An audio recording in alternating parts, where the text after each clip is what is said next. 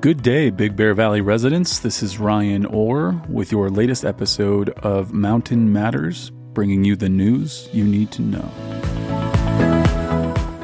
If you haven't unpacked your winter clothing yet, now's the time, as the valley could get snow this Wednesday and Thursday, with overnight lows reaching the 10s to 20s and the high Thursday not expected to climb above 37 degrees.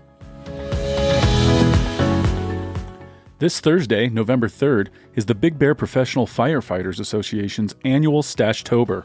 The event will begin at 5 p.m. at the Boneyard Grill restaurant's back patio and feature great barbecue, cornhole tables, raffle tickets, a full bar, and most importantly, the mustache competition.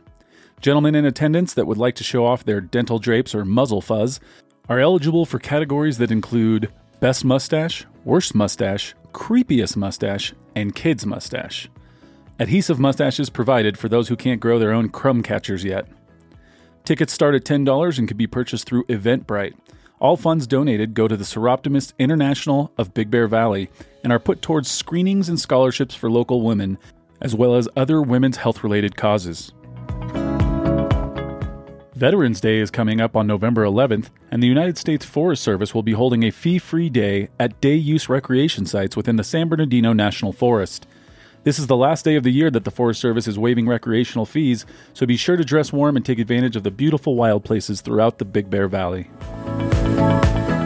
This Saturday is the last day of this year's Oktoberfest at the Big Bear Convention Center, so if you haven't checked out the festivities yet, be sure to get there this weekend. The City of Big Bear Lake Planning Commission meeting this week has been canceled. The next regularly scheduled City Council meeting is scheduled for November 7th. Election Day is November 8th, and November 4th and 5th, the Big Bear High School Performing Arts students will be performing Clue the Play. For more information and to purchase tickets, visit www.citybigbearlake.com. And don't forget that this Sunday, November 6th, is daylight savings time.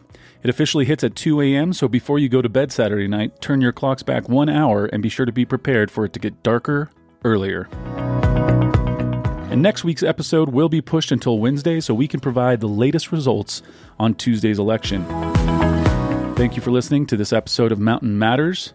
And always remember to stay informed, get involved, and take care.